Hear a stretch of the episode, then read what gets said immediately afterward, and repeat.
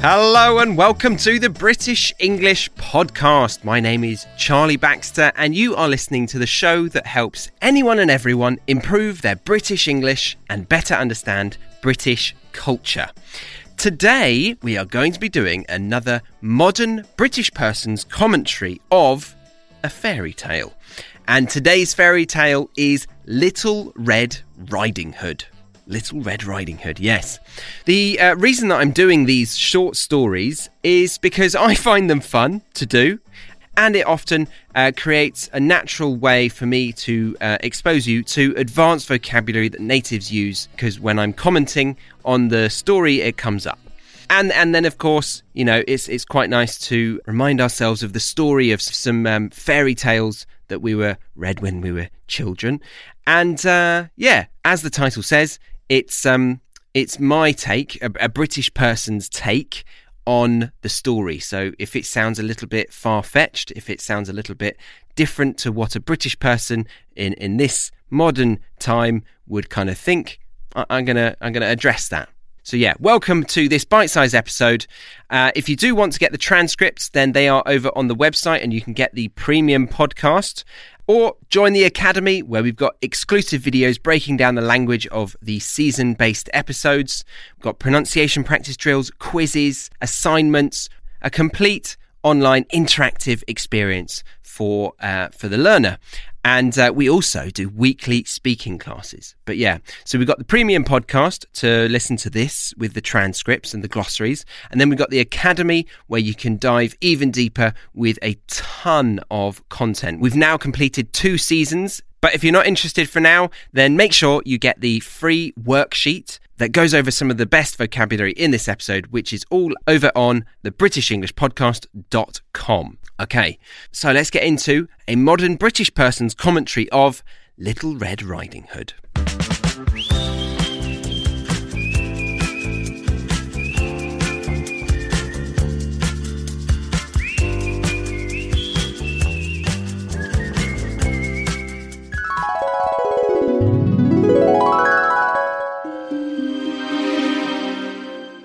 Once upon a time, there lived a little country girl the prettiest creature who was ever seen. wow. Okay, so straight off the bat, the author has declared themselves as a pedo. And uh, yeah, we can't really go labeling people like that these days, can we? A country girl. Might as well call her an inbred. That's kind of, you know, uh, suggesting that. I, I, I, know it might not mean that, but um, yeah. And, and the gender. Come on. What are we doing? We're in a world of gender neutrality. We can't go calling her a girl. No, no, no.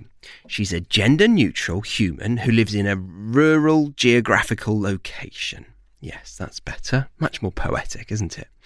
No, I'm exaggerating, but the UK has gotten pretty liberal about gender.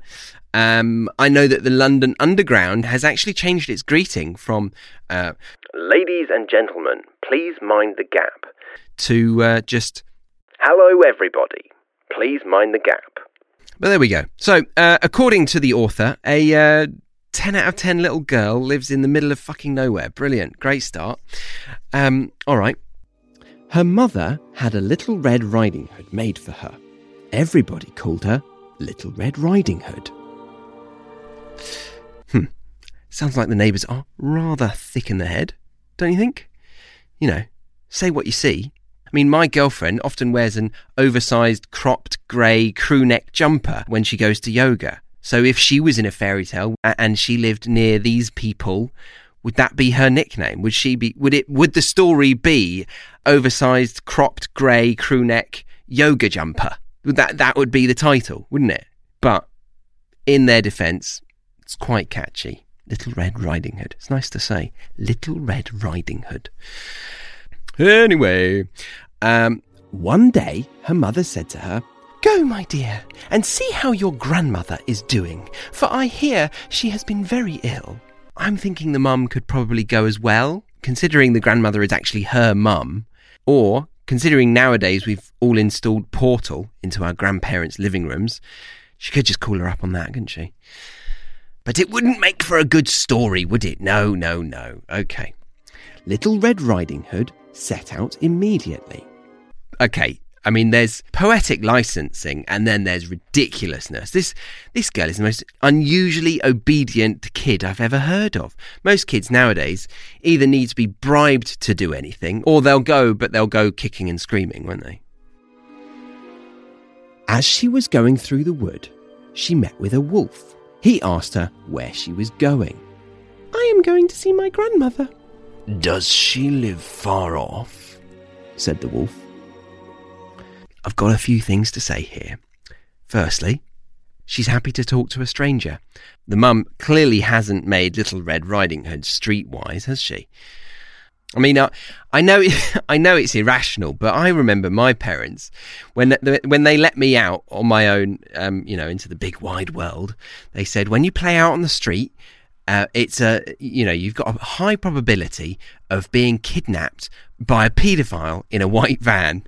I don't know why I'm laughing, but I, I guess looking back, the street that I was raised on, it was the most heavenly little cul-de-sac you could possibly imagine in Surrey, a county outside of London. But they still managed to scare the shit out of me to think that uh, that was going to happen. So much so that I remember we even had rape alarms. We we carried them in our bum bags.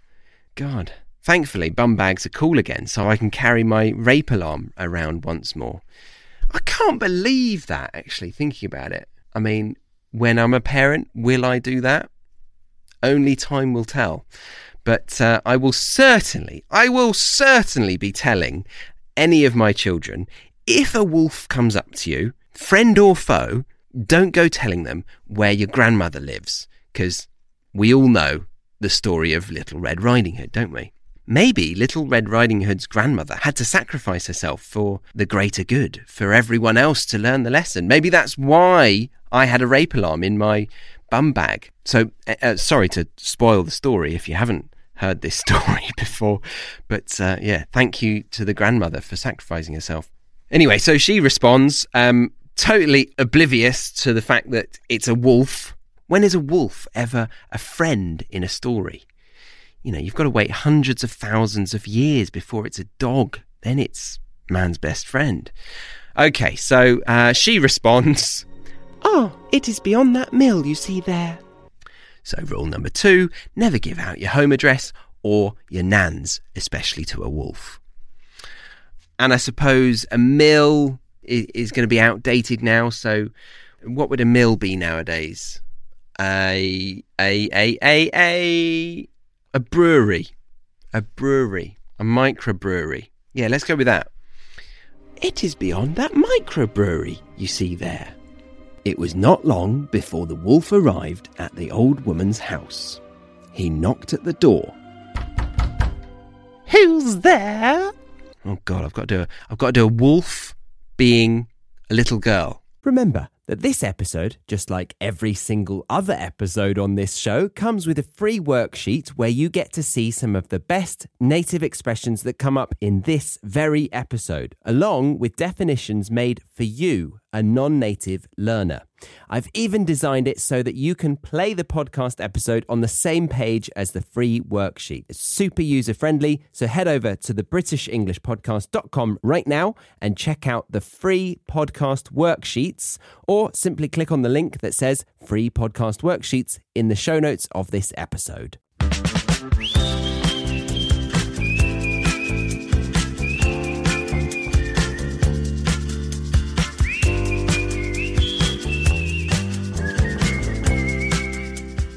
I'm just going to interrupt this episode by telling you about an ebook and audiobook that Harry and I have done for anyone preparing for the IELTS exam.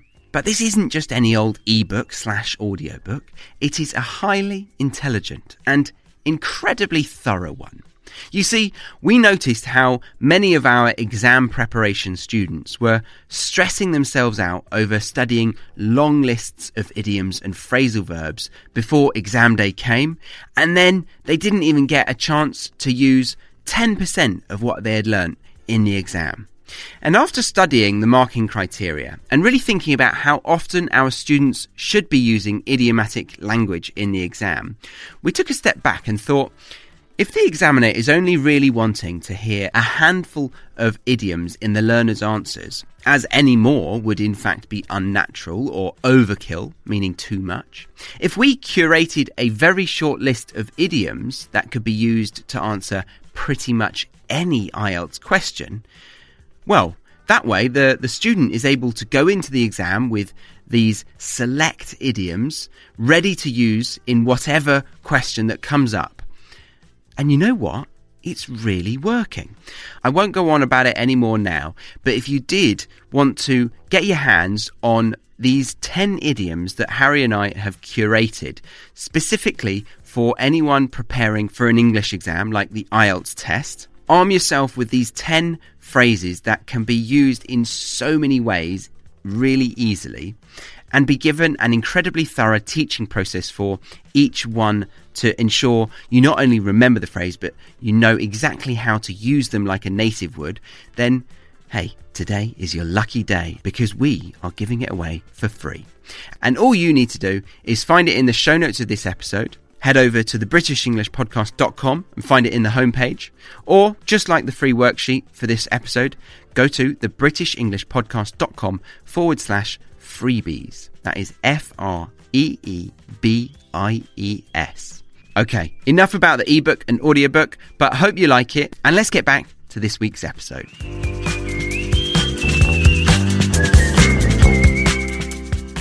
He knocked at the door. Who's there? Oh God, I've got to do a, I've got to do a wolf being a little girl. Your grandchild, Little Red Riding Hood. replied the wolf, faking her voice. And if it was Stacy, would it be Your grandchild, oversized cropped crew neck, yoga jumper girl. replied the wolf, faking her voice. The good grandmother called out, Pull the string, dear, and the latch will go up. Hold up, hold up. If this grandmother is so bedridden that she's gone out of her way to invent a door opening device, then we can only point a finger at her daughter or any other family members for neglecting her far too long. She needs some loving attention, and for a Brit, that would be getting her a full time or maybe part time carer and a weekly membership to HelloFresh. The wolf pulled the string and the door opened. And then he immediately fell upon the good woman and ate her up in a moment. Well, at least he didn't play around with his food now, did he? And because of that, she did leave the world rather swiftly. But she was eaten alive. But then again, sounds like she was on her way out already, and it was most likely going to be a long drawn out affair, what with the pulley system she's rigged up and all that. Plus, the wolf had a meal. You know, a wolf's got to eat, right? He then shut the door and got into the grandmother's bed, expecting Little Red Riding Hood, who came some time afterwards and knocked at the door. Oh, God, okay, okay, I've got to do a wolf pretending to be a grandmother. Who's there? Who's there? It is your grandchild, Little Red Riding Hood. The wolf cried out. Pull the string and the latch will go up. Little Red Riding Hood pulled the string and the door opened. Grandmother, what big arms you have! I do not remember that line in the version I was read as a kid. Arms? What big arms you have? Wolves have skinny legs, don't they? All the better to hug you with, my dear. Grandmother, what big ears you have! Okay, she's starting to be a bit too direct now. And she hasn't even asked how her grandmother is yet. Because, you know, she's ill. But uh, yeah, let's see how we would make that more indirect and more British. Maybe, uh, Grandmother, there's something slightly different about you. Did you get a haircut? Or a new top? Or a new pair of earrings? Either way, Little Red Riding Hood should be accepting of her grandmother's new looks and empathetic towards her illness, or acknowledge that there is blood all over the place and very clearly a wolf in your grandmother's bed. And if you're going down that route, hope for the best and make a dash for the front door immediately. Anyway, the wolf slash grandmother replies to the uh, the the big ears compliment or comment. All the better to hear you with, my child. Grandmother, what big eyes you have! Again, I don't think wolves have massive eyeballs. Ears, sure, but their eyes are pretty standard. All the better to see you with, my child. Grandmother, what big teeth you have got! I'll allow that one. That's an obvious observation, but again, very direct. And one might say, um, hmm. Oh, did you get Invisalign or something? Because your teeth look great. All right, so she says, Grandmother, what big teeth you have got! All the better to eat you up with. Fortunately, a hunter was passing nearby the hut. He heard the wolf and recognized him right away. He ran over to the window, he took a good aim, and that was the end of the wolf. which did save the girl, but the hunter has now caused the grandmother to die in vain because, you know, the wolf didn't get to enjoy the nutritional benefits of eating an old lady whole. Ugh. Just thinking about the poos you'd have after that. Eating a, a human whole, especially if she had dentures. Anyway, sorry to go down that route, but there we go. So that was the end of the story, um, and that was the end of my commentary being a modern British person. Hope you enjoyed that bite sized episode on the British English podcast. Remember to get the free worksheet to get a few of the best expressions explained. That is the end of Little Red Riding Hood. Thank you very much. I've been Charlie Baxter. You've been a great student, as always. Remember to get active with your learning. And uh, yeah, I'll see you next week on the British English podcast.